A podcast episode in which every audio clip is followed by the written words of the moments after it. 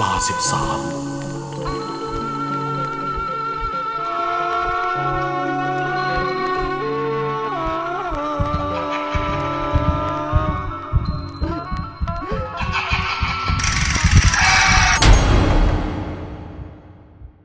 รุ่นพี่ห้องคิง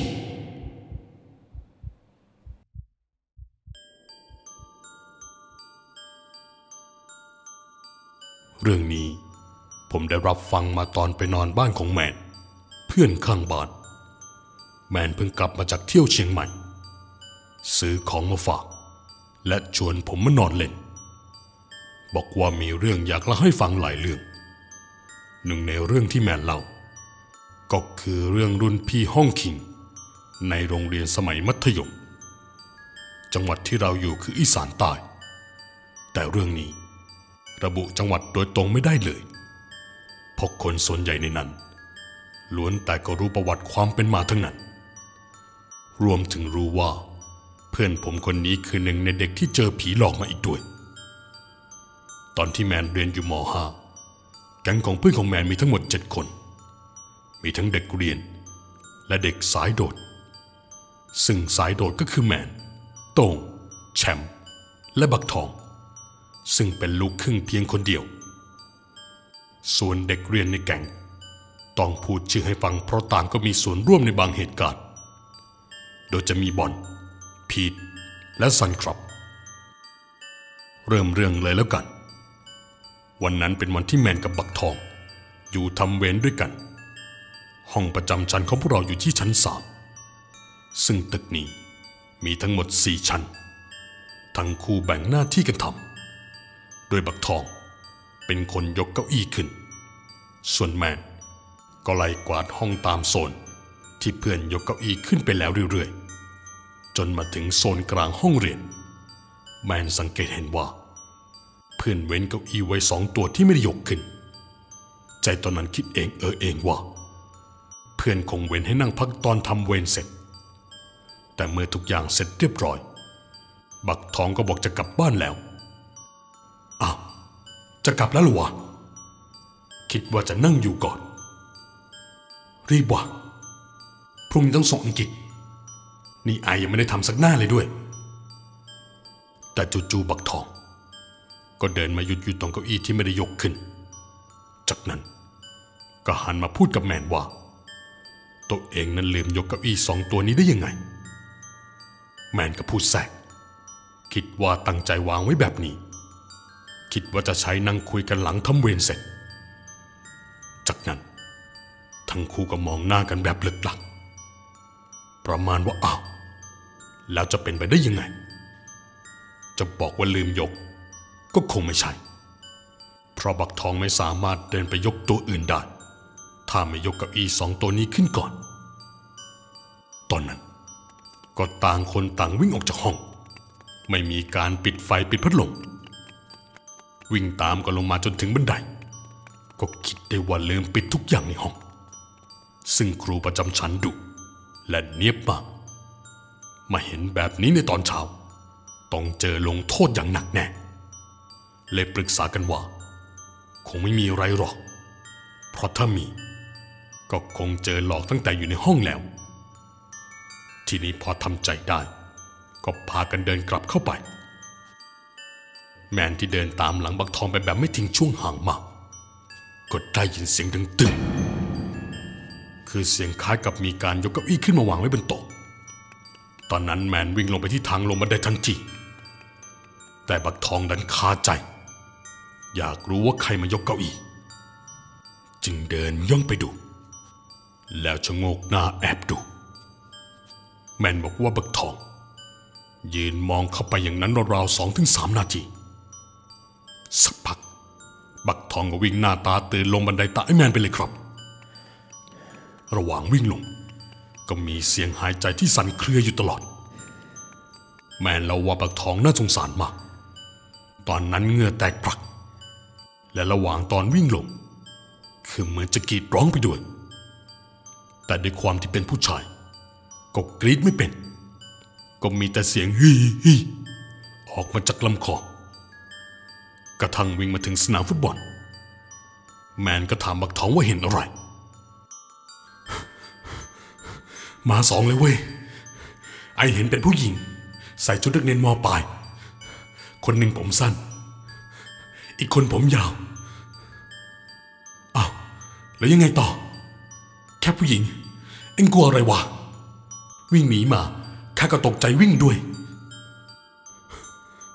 จะมาให้วิ่งได้ยังไงวะ ก็นั่นมันผี บักทองเล่าต่อว่า ที่เห็นนั้นไม่ใช่คนแน่ๆตอนที่แอบส่อง เห็นว่านักเรียนผมสั้น หมอบหน้าลงกับโต๊ะสักพักก็หายใจหอบทีพูดออกมาว่า ขอยาพ่นหน่อยได้ไหม สักพักนักเรียนอีกคน ก็ขยับมายืนมอง แล้วก็ล้มตัวลงบนเก้าอี้ หน้าหงายมองที่เพดานเหมือนคนช็อกเพราะเห็นอะไรแต่จู่ๆเหมือนทั้งคู่ได้ลุกขึ้นมาทะเลาะกัน ตอนนั้นบักทองกำลังพูดห้ามปรามให้ใจเย็นๆ แต่รู้ว่าคงห้ามไม่ได้ เพราะนี่ไม่ใช่แค่ตีกันธรรมดา แต่เป็นการจะฆ่าให้ตายเสียมากกว่า จึงตัดสินใจเดินเข้าไปห้าม แต่ความคิดนั้นก็จบลง เพราะสายตาทองคู่ ได้หันมามองที่บักทอง ราวกับไม่พอใจ ดวงตาที่ไม่ปรากฏให้เห็นลูกตาดำ มีเพียงลูกตาที่ขาวโพลนแถมเส้นเลือดฝอยในตา ค่อยๆผุดขึ้นมาทีละนิด ทีละนิด และผู้หญิงผมสั้นก็พูดใส่บักทองว่าทำเวรไปอย่าได้มาเสือกพอได้ยินแบบนั้น ทำให้มั่นใจว่ากำลังเผชิญกับอะไรอยู่ ซึ่งขณะที่แมนและบักทองคุยกันเรื่องนี้ ก็ได้แงะหน้าขึ้นไปมองที่ชั้นสามด้วยความระแวง เมื่อพยายามมองไป ก็ไม่พบว่าอยู่ชั้นสาม แต่ที่ทำให้ทั้งคู่แทบช็อก เพราะทั้งสองกำลังวิ่งตามลงมา ผ่านอาคารเรียนชั้นสอง ผ่านลงมาถึงชั้นล่างสุด ก่อนที่จะวิ่งตามมายังสนามฟุตบอลทำให้แมนกับบักทองรีบวิ่งหนีอย่างไม่คิดชีวิตเลยครับ สุดท้ายด้วยความอยากรู้ว่ายังตามมาหรือเปล่าพอหันกลับไปมอง แมนบอกไม่เห็นใครตามมาแล้ว และอีกไม่กี่ก้าวก็จะถึงหน้าโรงเรียน จึงเปลี่ยนมาเป็นเดิน เพราะตอนนั้นเนยจนหายใจแทบไม่ทัน อีกไม่กี่ก้าวจะถึงหน้าโรงเรียนซึ่งมีป้อมยามอยู่ฝั่งซ้ายมือ จากนั้นลุงหนวดยามหน้าโรงเรียน ก็ตะโกนถามว่าหนีอะไรกันมาอ้าวอ้าวสองคนน่ะหนีอะไรกันมา เดี๋ยวก่อนลุง เดี๋ยวไปเล่าให้ฟัง เสียงของแมนตอบลุงหนวด ตอนนั้นลุงหนวดโบกกวักมือกวัดแกว่งไปมาว่าไม่ได้ถามจนทั้งสอง ต้องวิ่งอย่างไม่คิดชีวิตอีกรอบเพราะได้ยินเสียงฝีเท้าซึ่งเป็นลักษณะของรองเท้านักเรียนหญิงพอวิ่งมาถึงป้อมยามแมนจึงถามให้แน่ใจ เมื่อกี้ลุงไม่ได้ถามพวกผมเหรอครับ เฮ้ย ไม่ได้ถาม ลุงถามนักเรียนหญิงสองคนน่ะ ที่วิ่งอยู่หลังพวกเองอะเห็นวิ่งวิ่งหยุดหยุดพอได้ฟังแบบนั้นทำให้รู้ได้ว่า ลุงแกหมายถึงใคร ตอนนั้นทั้งแมนทั้งบักทอง ไม่อยู่แล้วครับ รีบวิ่งขึ้นขึ้นรถเมล์ที่จอดอยู่แถวหน้าวัด ซึ่งวัดจะติดอยู่กับโรงเรียน พอรุ่งขึ้นไม่ได้มาเรียน พอบักทอง อาการหนักไม่สบายไปสามวัน ส่วนแมนยังดี ที่ไม่ได้เจอจัดจักแค่มีไข้อ่อนๆ พอหลายวันต่อมา ก็สามารถมาเรียนได้ตามปกติ ช่วงพักเที่ยง ทั้งคู่ก็พากันเดินมาหาลุงหนวด เมื่อพูดคุยถามในเรื่องวันนั้น ลุงหนวดเล่าให้ฟังว่า เห็นนักเรียนทั้งสอง วิ่งตามหลังแมนกับเพื่อน เห็นว่าท่าทางไม่ค่อยสู้ดี จึงรีบตะโกนถาม ช่วงที่แมนกับบักทองเดินไปพ้นประตูแล้ว นักเรียนหญิงจึงมาหยุดที่ป้อมยาม ยืนกลมหน้ากลมตาขย่งตัวขึ้นขึ้นลงลง แล้วก็พูดออกมาว่า อย่าให้มันมายุ่งกับที่นั่งของฉัน ลุงโหนดได้ยินก็ไม่พอใจ ที่เด็กพูดไม่ดีกับผู้ใหญ่ แต่พอเงยหน้าขึ้นมา ก็ปรากฏให้เห็นว่ามีคนหนึ่งผมสั้น อีกคนผมยาวถึงกลางหลัง ดวงตาของทั้งสองไม่มีตาดำ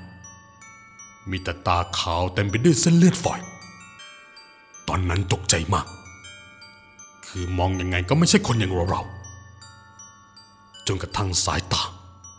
ดันไปจับจ้องมองที่ผืน จึงได้รู้ว่าไอ้ที่รู้สึกมาตลอดว่าทั้งสอง ยืนเขย่งปลายเท้าขึ้นขึ้นลงลงตามจริงแล้ว เธออยู่ในลักษณะร่างลอยขึ้นลง เหมือนเป็นแค่พลังงาน ที่พยายามยึดตัวเองให้อยู่ติดกับพื้น ทั้งที่พลังงานนั้น มันเบาจนแทบไม่สามารถควบคุมให้อยู่กับที่ได้เลย นาทีนั้นทำอะไรไม่ถูก พูดได้แต่คำว่าผีผีแล้วจึงรีบวิ่งออกจากป้อม ไปขอความช่วยเหลือกับร้านเสริมสวยหน้าโรงเรียนแต่พอมองกลับมาที่ป้อมยามก็ไม่พบเห็นนักเรียนหญิงสองคนนั้นอีกแล้ว พอกลับบ้านลุงหนวดจับไข้หัวโกนอยู่สามวันสามคืนพออาการดีขึ้น ก็จำเป็นต้องกลับมาทำงาน เพราะหางานใหม่คงต้องใช้เวลา เมื่อแมนได้ยินอย่างนั้น ก็เรียกเพื่อนให้มารวมตัวกัน เราเรื่องที่เจอมาให้ฟัง สุดท้ายไม่มีใครเชื่อเลยครับ แถมยังพูดลบลู่อีกด้วย เลอะเทอะวะ อ้ผีที่ว่า หน้าตาเป็นไงวะ ถ้ามีจริง พวกเราคงโดนหลอกไปนานแล้ว ต้องพูด และเอามือมาเพ่งกระบาลของบักทอง ในเมื่อไม่มีใครเชื่อ ก็ต้องใช้ชีวิตอยู่บนความหวาดระแวงอยู่เป็นอาทิตย์ เพราะแมนไม่กล้าไปปรึกษาครูเพราะเรื่องนี้ อาจจะรู้ถึงครูห้องปกครอง คือต้องบอกก่อนว่า แมนมีทรงผมที่ผิดระเบียบ ผิดกฎของโรงเรียน จึงได้ไม่อยากเข้าไปเล่าอะไรให้ครูท่านฟัง แมนกลัวว่าตัวเอง จะถูกเพ่งเล็งเรื่องทรงผม แต่หลังจากที่เล่าให้เพื่อนฟัง หนึ่งอาทิตย์ต่อมา เย็นวันนั้นเวียนมาถึงคราวที่โต้งกับพีทต้องอยู่ทำเวรบ้าง แมนบอกจำได้ว่าคาบสุดท้าย คือวิชาพละครับ เย็นนั้นทำให้แมนและเพื่อนอีกหลายคน ยังคงสนุกกับการเล่นฟุตบอลอยู่ หลายคนจึงยังไม่กลับ ส่วนต้งกับพีทก็ขึ้นไปชั้นสามทำความสะอาดห้องเรียน ตอนนั้นบังเอิญเจอครูประจำชั้นเดินออกมาจากห้องเรียนพอดีทำไมเพิ่งขึ้นมา เกือบหกโมงเย็นแล้วนะ เธอสองคนรีบทำรีบกลับบ้านด่วนเลย ได้ครับครู ครูกำชับ แล้วรีบจำอ้าวลงบันไดไป ระหว่างนั้นโต้งกับผิด ก็ช่วยกันยกเก้าอี้ให้หมดก่อนแล้วค่อยกวาด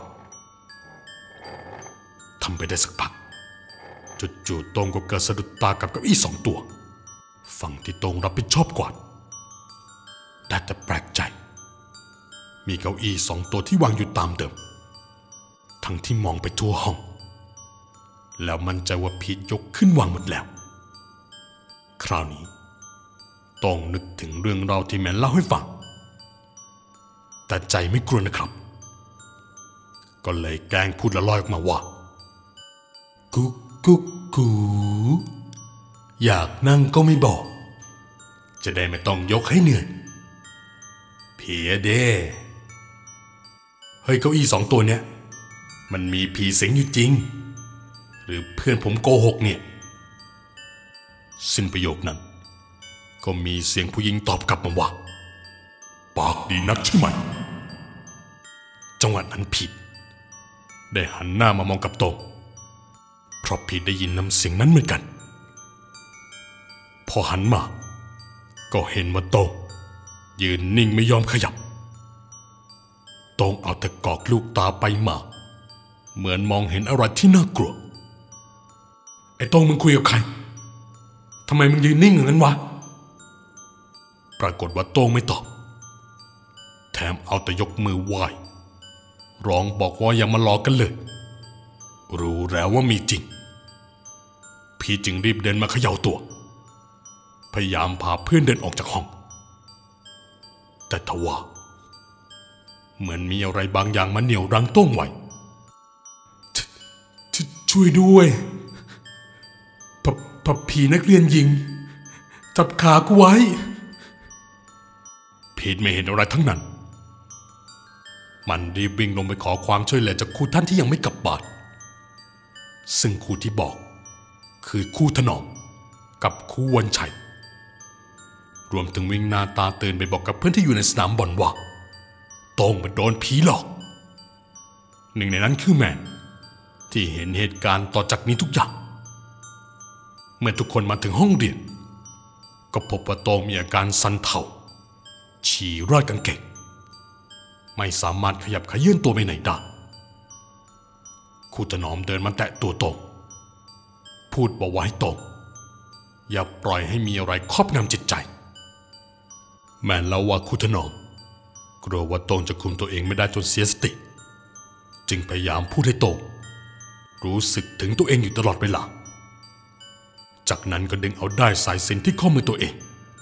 มาผูกที่ข้อมือของโตงแต่ก็ไม่สามารถผูกได้ เพราะมันเหมือนถูกปัดตกอยู่ตลอด ครูวันชัยจึงรีบถอดสร้อยพระที่ห้อยติดตัวมา สวมที่คอของโตงจากนั้นก็สวดบทอะไรไม่รู้ แมนบอกว่าจำไม่ได้ แต่ฟังและดูขลังมาก สักพัก ครูก็พูดออกมาว่า นักเรียนทั้งสอง ครูขอโทษแทนน้องด้วย อย่าทำน้องเลย อย่าสร้างเวรอีกเลย แล้วครูจะให้น้องโต บวชให้พวกเธอนะ จบคำพูดของครูวันชัยโต้งก็สลบล้มพับไปเลยครับ พอฟื้นขึ้นมาโต้งก็ยังมีอาการเมอลอยเล็กน้อย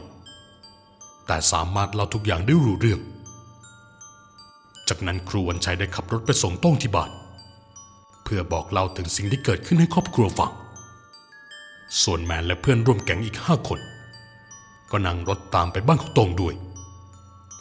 เมื่อทางพ่อแม่ของโต้งรับรู้ว่าเกิดอะไรขึ้นกับลูกชาย ก็บอกจะหาเลิกให้โต้งบวช ส่วนครูก็หันมาถามพวกแมนว่า ใครเป็นคนขนโต๊ะเก้าอี้สองชุดนั้นออกมาจากห้องเก็บของ แล้วลบอักขระที่อยู่ใต้โต๊ะออก